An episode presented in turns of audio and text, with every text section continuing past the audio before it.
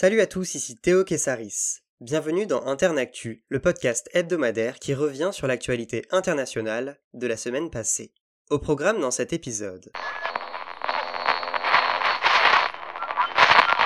Lou Jain est rentré à la maison après mille et un jours passés en prison. Par ces mots écrits en arabe sur Twitter, Lina Alatloul a annoncé mercredi la libération de sa sœur Loujain Alatloul. Une photo de la militante saoudienne des droits humains de 31 ans la montre amaigrie. En 2018, elle défendait le droit pour les saoudiennes de conduire. Son arrestation en mai était survenue peu avant la levée de l'interdiction de prendre le volant. Le 29 décembre dernier, elle a écopé d'une peine de 5 ans et 8 mois de prison, dont 2 ans et 10 mois de sursis, en vertu d'une loi antiterroriste. Elle était accusée d'avoir transmis des informations confidentielles à des ennemis du royaume saoudien, d'après le ministre des Affaires étrangères, Faisal Ben Farhan.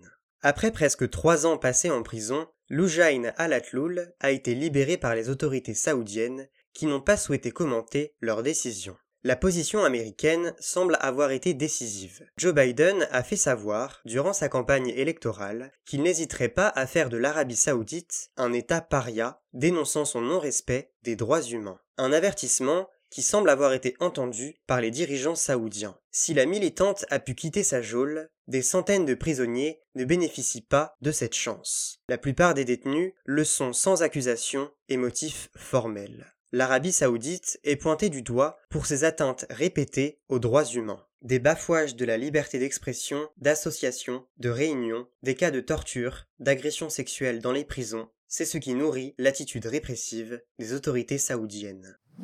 En Haïti, la révolte gronde. Le président, Jovenel Moïse, cristallise les tensions. Un désaccord profond est né autour de la date de fin de son mandat. Pour l'opposition, son pouvoir a pris fin dimanche dernier. Jovenel Moïse avait remporté l'élection du 25 octobre 2015, annulée par la suite pour fraude massive. Un an et une présidence par intérim plus tard, il avait été élu président, prenant ses fonctions le 7 février 2017. La constitution haïtienne dit qu'un mandat se termine cinq ans après les dernières élections et non cinq ans après le jour d'investiture. Pour Jovenel Moïse, son investiture datant de 2017, il peut se maintenir au pouvoir jusqu'en 2022. L'opposition pense autrement. Le mandat de Moïse a débuté le 7 février 2016 et doit donc se terminer le 7 février 2021. Moïse considère que la première année de son mandat a été entachée par l'intérim présidentiel. Dimanche dernier, les autorités ont annoncé avoir déjoué un projet de coup d'État contre Jovenel Moïse.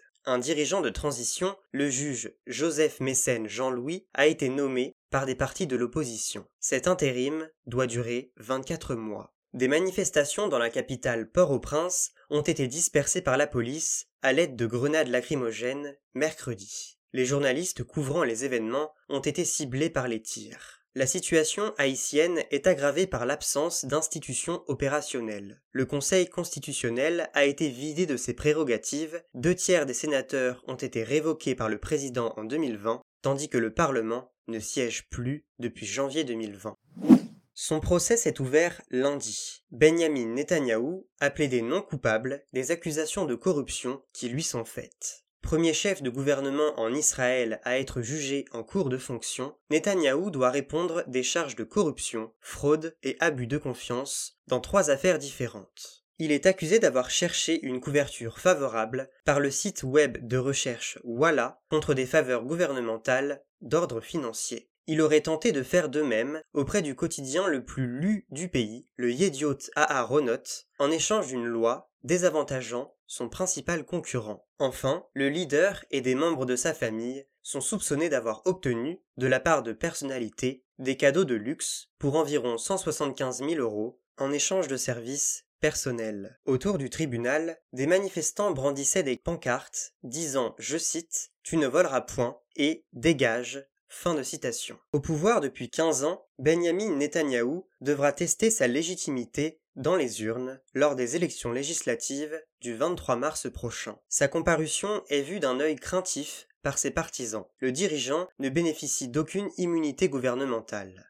Conspué par des manifestants qui dénonçaient sa mauvaise gestion de l'épidémie de coronavirus ces derniers mois, Netanyahou n'a pu échapper à un éclatement de la coalition au pouvoir en décembre dernier. Le gouvernement d'union, formé avec son rival du parti bleu-blanc, Benny Gantz, après d'âpres négociations en 2020, n'a pas tenu. Les quatrièmes élections législatives, en moins de deux ans, se tiendront donc en mars. Yariv Levin, président de l'Assemblée, la Knesset, craint une interférence judiciaire dans le déroulé des élections. Le parti de Netanyahou, le Likoud, est en pôle position des sondages actuels, sans toutefois atteindre le seuil majoritaire de 61 députés.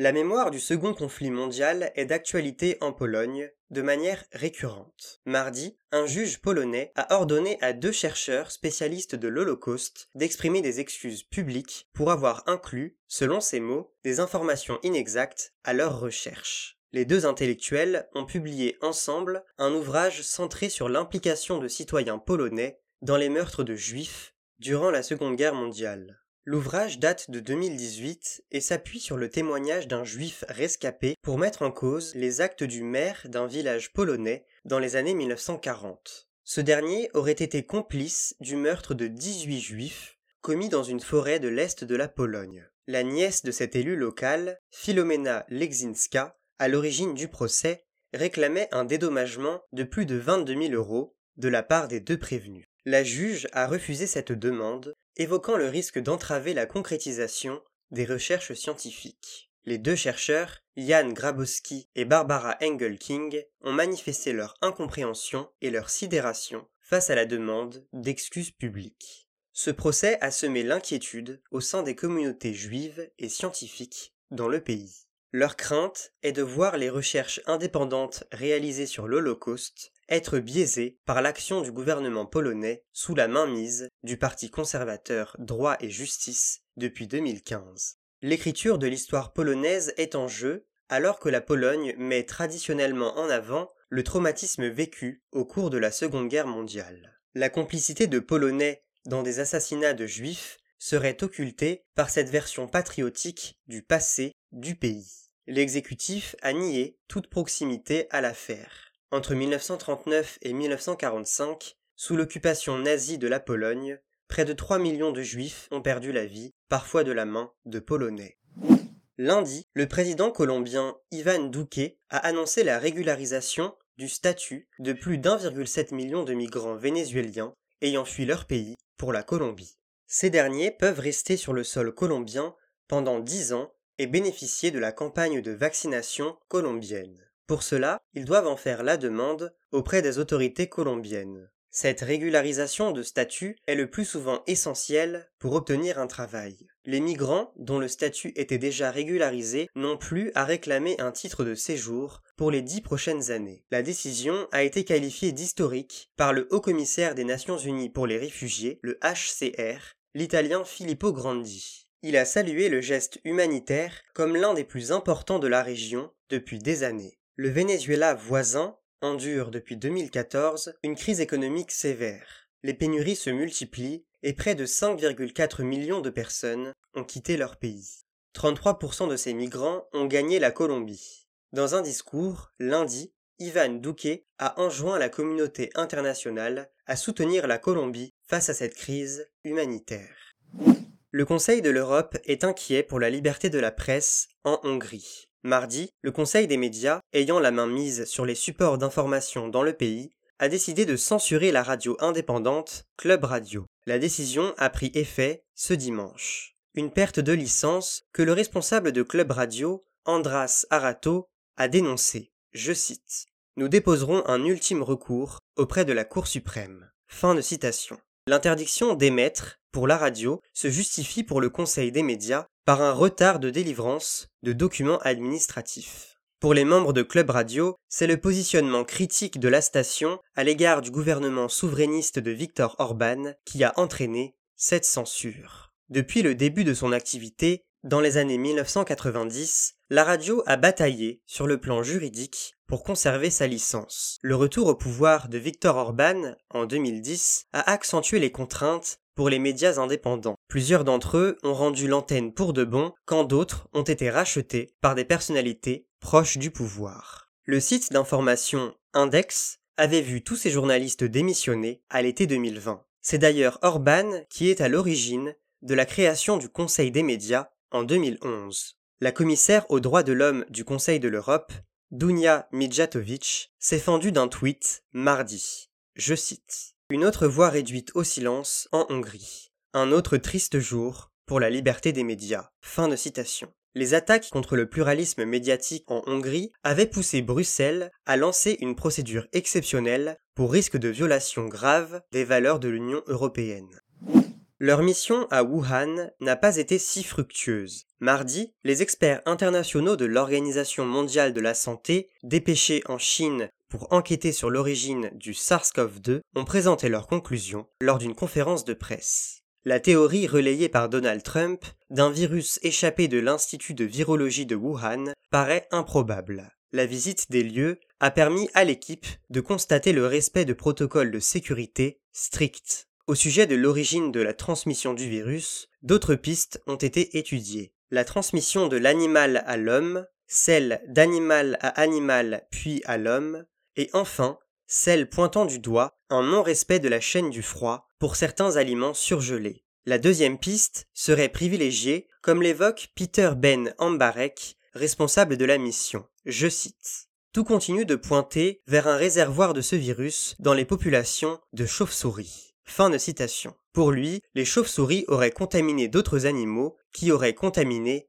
des habitants de Wuhan. Malgré une batterie de tests sur des milliers d'espèces animales, les scientifiques chinois n'ont pas réussi à identifier d'éventuels porteurs. Le marché de Wuhan, lié à la découverte des premiers cas de Covid-19, proposait aussi des animaux congelés. L'équipe a admis ne pas avoir une grande connaissance sur la thèse d'une chaîne du froid rompue. La mission a permis d'affirmer qu'aucune preuve d'une circulation du virus avant décembre 2019 n'avait été trouvée. Les avis divergent parmi les scientifiques sur cette question. Peter Ben Ambarek a conclu, je cite, Retracer l'origine du virus est un travail en cours. Fin de citation.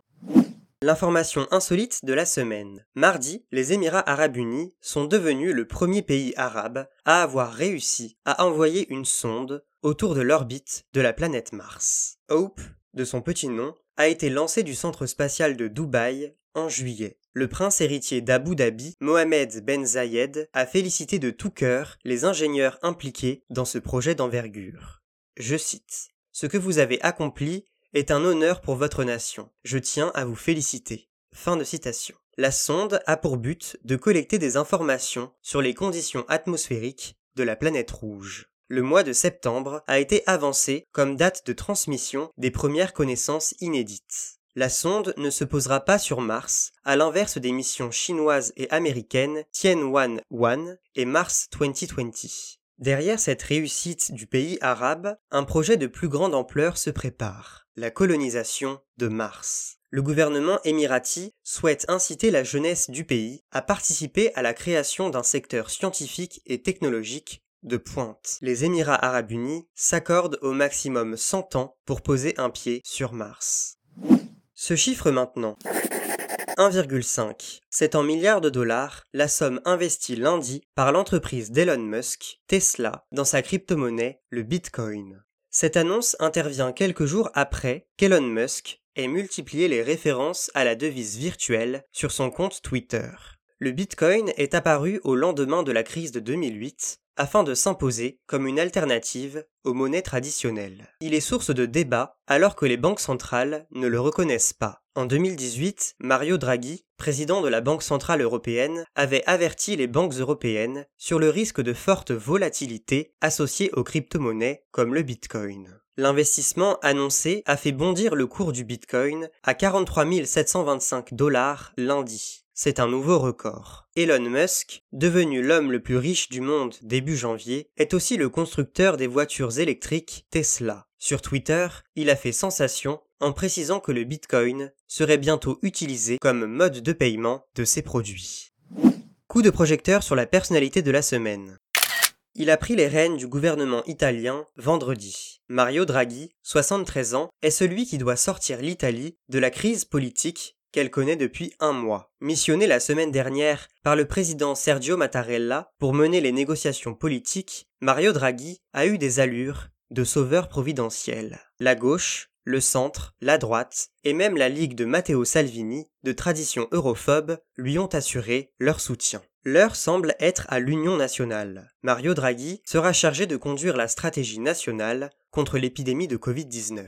La gestion du fonds de 209 milliards d'euros, issu du plan de relance européen, est un sujet brûlant en Italie. Des désaccords profonds entre partis politiques sur cette question avaient conduit à l'éclatement de la coalition gouvernementale pilotée par Giuseppe Conte. L'Italie a reçu la part la plus importante du plan de relance. Elle permettra d'investir dans la compétitivité numérique, l'éducation, l'économie verte et dans des projets d'infrastructures publiques. Mario Draghi a évolué dans les secteurs financiers et politiques. Vice-président pour l'Europe de Goldman Sachs de 2002 à 2005, il devient gouverneur de la Banque d'Italie entre 2006 et 2011. Arrivé à la tête de la Banque centrale européenne fin 2011, son action face à la crise de la zone euro a été saluée. Matteo Renzi, responsable de la crise politique de janvier dernier, l'a qualifié de sauveur de l'Europe.